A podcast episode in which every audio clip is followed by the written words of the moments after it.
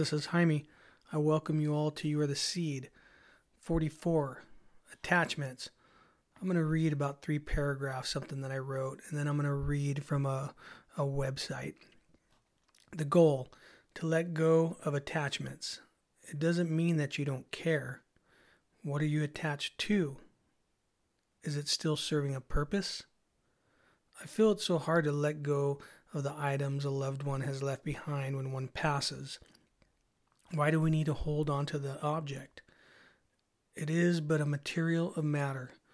What matters most is the memory that comes from the mind, the body, and the soul. Why literally have an object weigh you down? Who does it pass on to next to weigh down? When is it time to lighten the weight?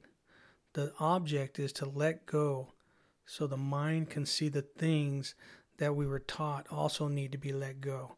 To have the attitude of allowing the mind to see everything that you thought was is not. To allow the heart to be pulled to the surface. Reverse the thinking and let the heart lead the way. Remember, the heart has its own brain. This heart brain is composed of approximately 40,000 neurons that are like neurons in the brain, meaning that the heart has its own nervous system. Trust the heart to send the signal of love to the mind. The two will communicate with each other. They will both speak to the body. Remember, two minds are better than one. And when they become one, they become unstoppable. The body will eventually be on board. The three will speak to the ego, and the ego will merge. The four become one. Consciousness is what you become, aware of your actions past, present, and what you need to change for your future to become on your path of destiny, the one that was intended long ago. So I'm going to read, uh, it's from a Hindu website. it's called Understanding Your Attachments. The concept of non attachment or detachment is common to Hinduism, Buddhism, and Jainism. Echoes of similar concept can be found in other major religions of the world. Non attachment means not to become enslaved to anything and live like a lotus leaf in the waters of life without being touched by it or polluted by it. It is living free from the encumbrances of life and the attractions and distractions it has to offer, not passively by running away from them, but actively by developing equanimity and self awareness. Attachment means holding on to things dearly as if you cannot live without them, or as if your very happiness and existence depend upon them. These are the mental bonds you develop with things and objects you believe are important for you and your happiness. They are the invisible strings that tie you to the external world and its myriad attractions through your sense organs. Your you attach your attachments are part of your consciousness. They bind you to the sensory world and limit your vision, knowledge, and awareness. They determine your actions, reactions, and inactions, your joys and sorrows, and your successes and failures. When you attach to things, they take control of your life, your body, mind, and senses, and define your life, personality, and destiny. They also limit your freedom and awareness. Our suffering comes from our attachments. According to the Bhagavad Gita, contact with sense objects results in attachment. From attachment arises desires, and from desires come anger. Anger leads to delusion. Delusion causes confusion of memories, and it ultimately leads to loss of discrimination. When we do not have right discrimination, we lose the ability to choose wisely which results in the consequences of karma that bind us to this world and to the cycle of births and deaths. Influenced by our attachments and desires, we come under the influence of our sense organs and distract ourselves from the real purpose of life by seeking and accumulating things. We live and act as if our lives depend upon fulfilling our desires and building defenses against pain and suffering. We desperately strive to secure our lives against the vagaries of life through our possessions and relationships. This thinking and attitude becomes so ingrained in our consciousness that we begin to accumulate things even when we do not actually need them.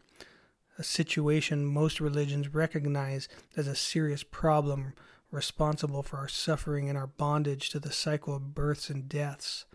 The Buddhist perspective.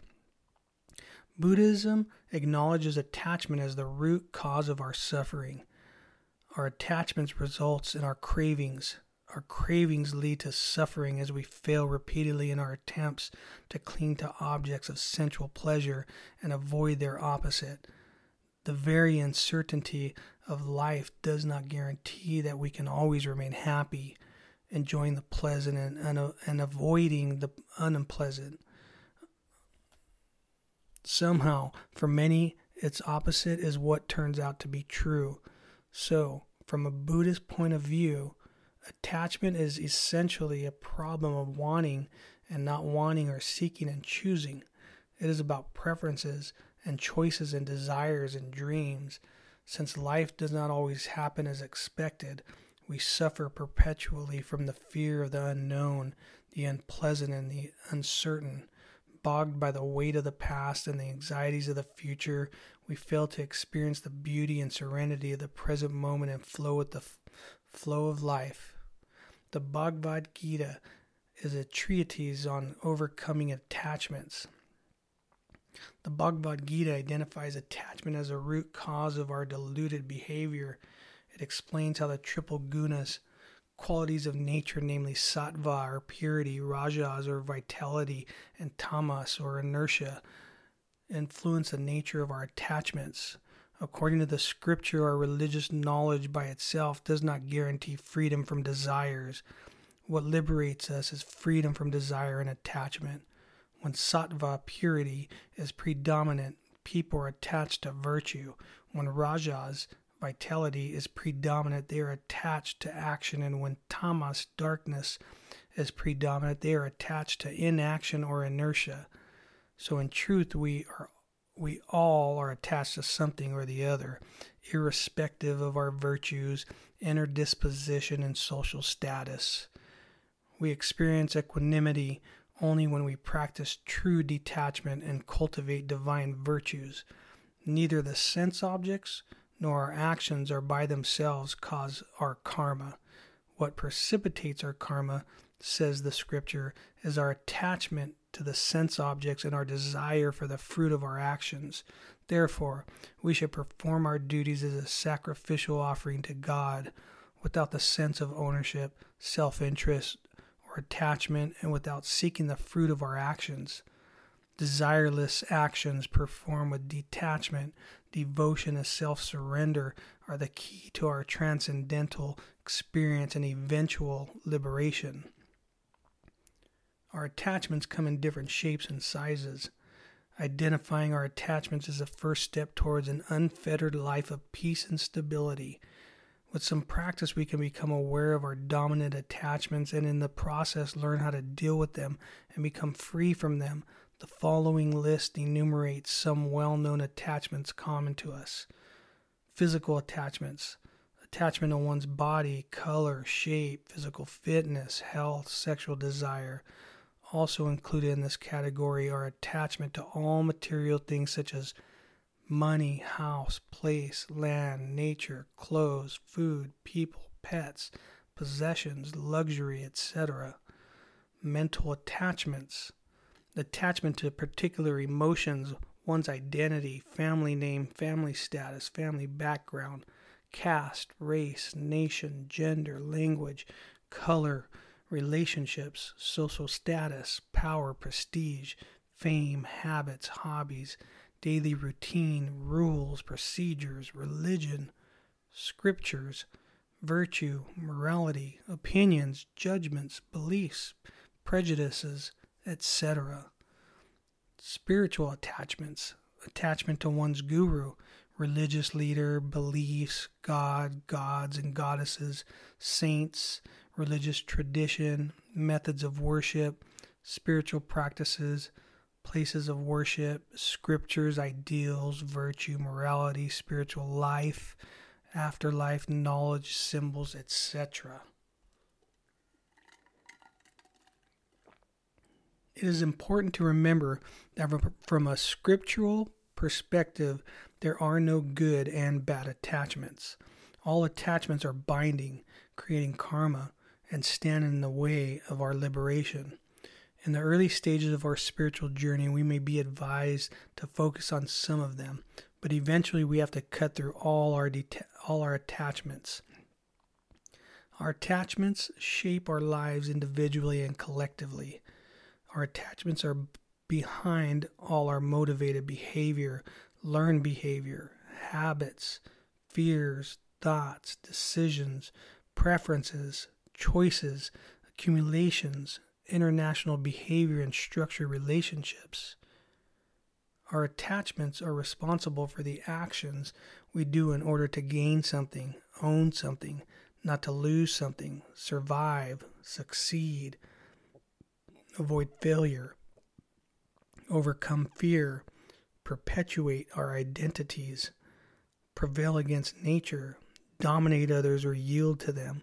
Some of our attachments are also collective in the sense that whole groups and nations have selective preferences for things and identities that stem from their collective consciousness and group identity.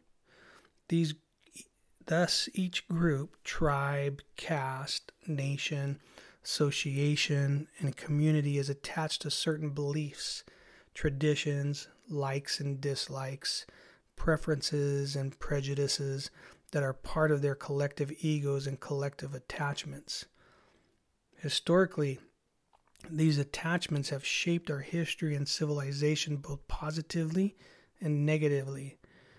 They have also caused a great deal of human suffering through racial abuse, wars and aggression, gender differences, religious hatred, social and economic inequalities, ideological and political differences, environmental degradation, and destruction of life and valuable resources. Spiritually, all attachments are part of our delusion. Our attachments aim to perpetuate our individual and collective identities, egos, interests, and values. They are responsible for our craving and the compulsive need to accumulate in order to feel complete, fulfilled, and secure. When we are subject to attachments, we react differently to different situations. We suffer from conflicting emotions. We live with the fear of loss or the hope of gain. We become defensive or aggressive. We take positions. We change positions. We seek. We criticize. We admire. We appreciate. We castigate. We attack. We, we cherish. We hope. We become vulnerable, manipulative, selfish, and self centered. We hold on to things we believe are needed for our happiness and survival.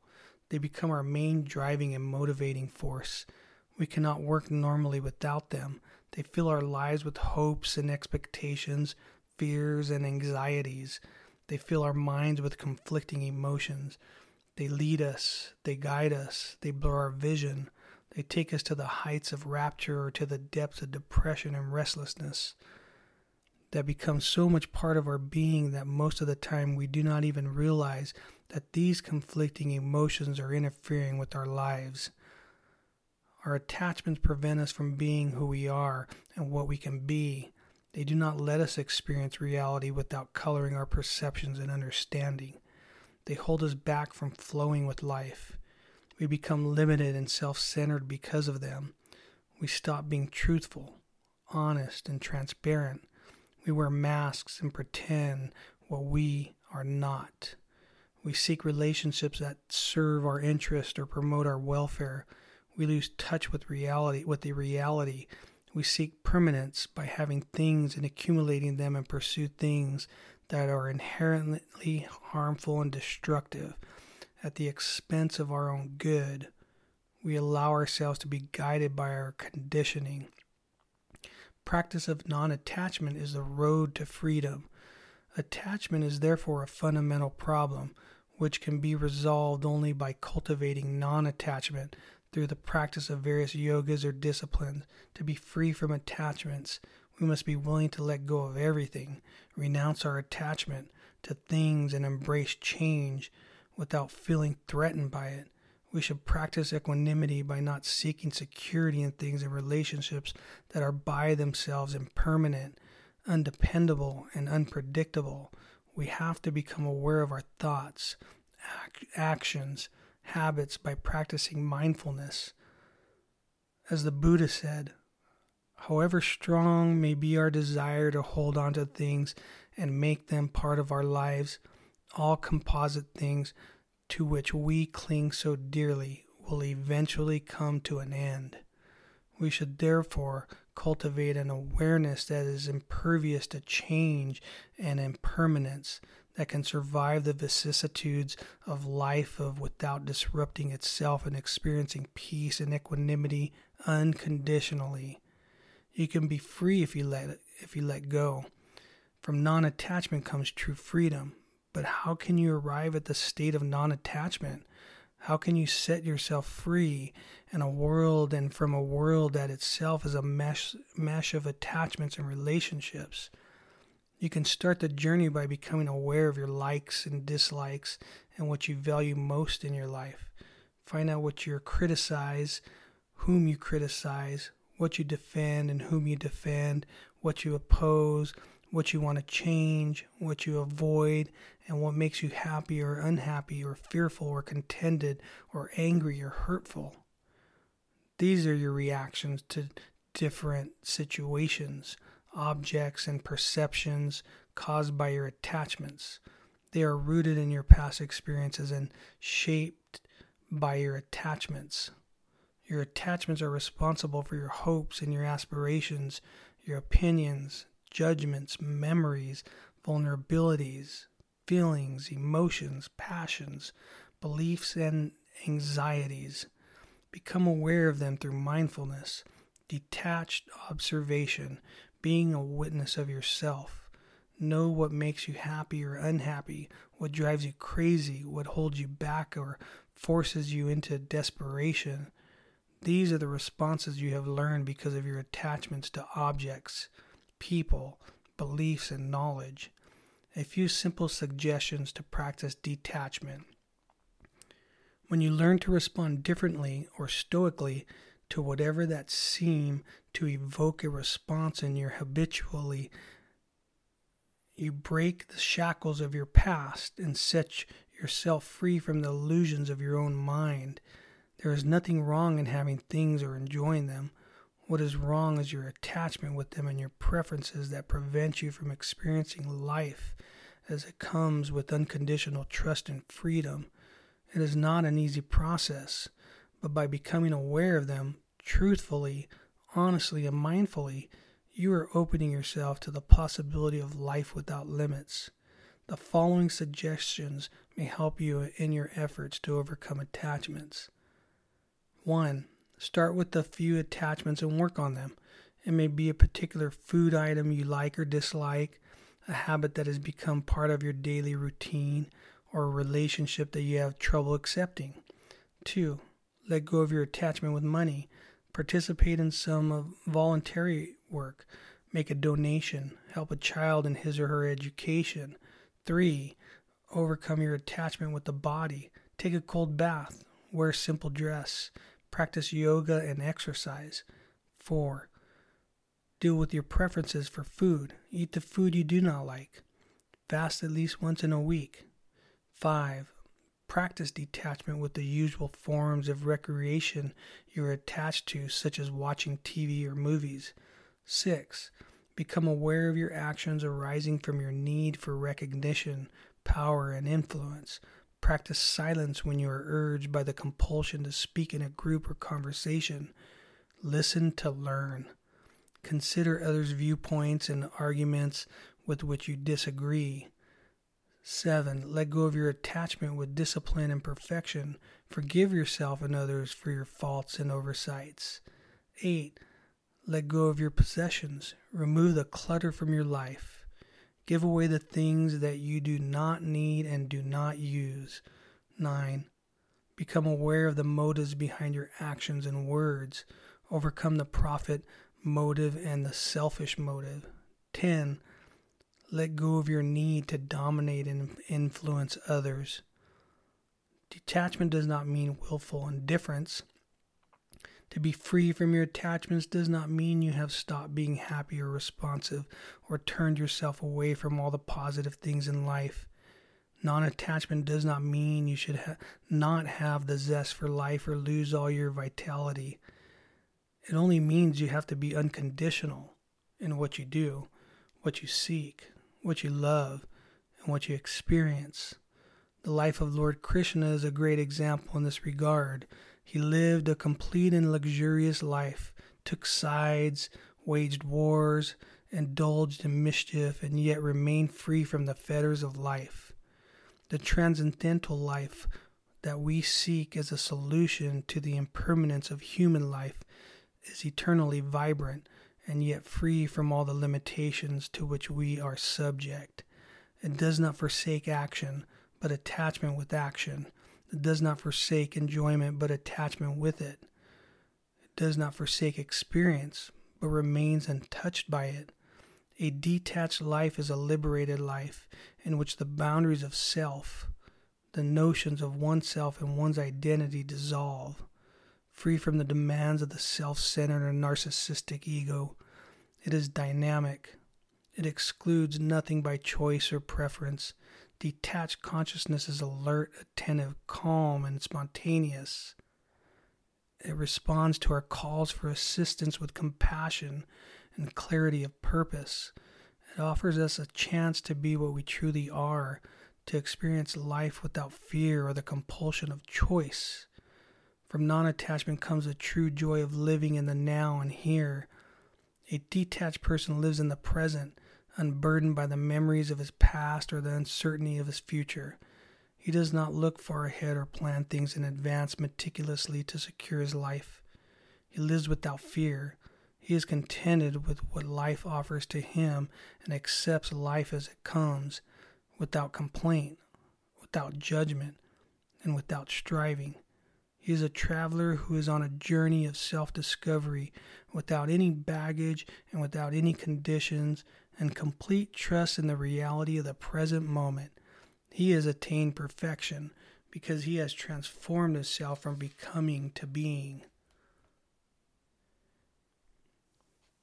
So I enjoy speaking my own words of what I experienced through my awakening, but I also like to read from other sites as well of their views because it helps me to understand the parallelism between awakenings into consciousness of how all things are connected as one, a unity.